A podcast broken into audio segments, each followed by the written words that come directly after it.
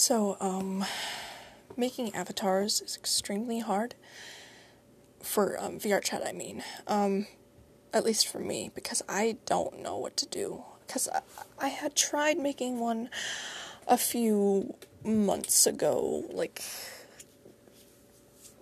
way before the new year started. Um, and I always had trouble.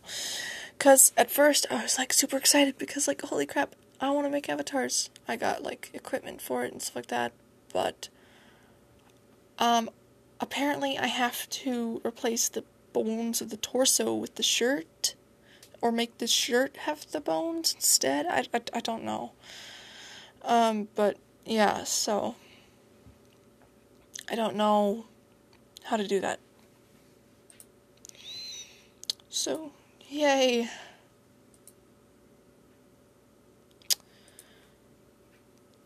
Yeah.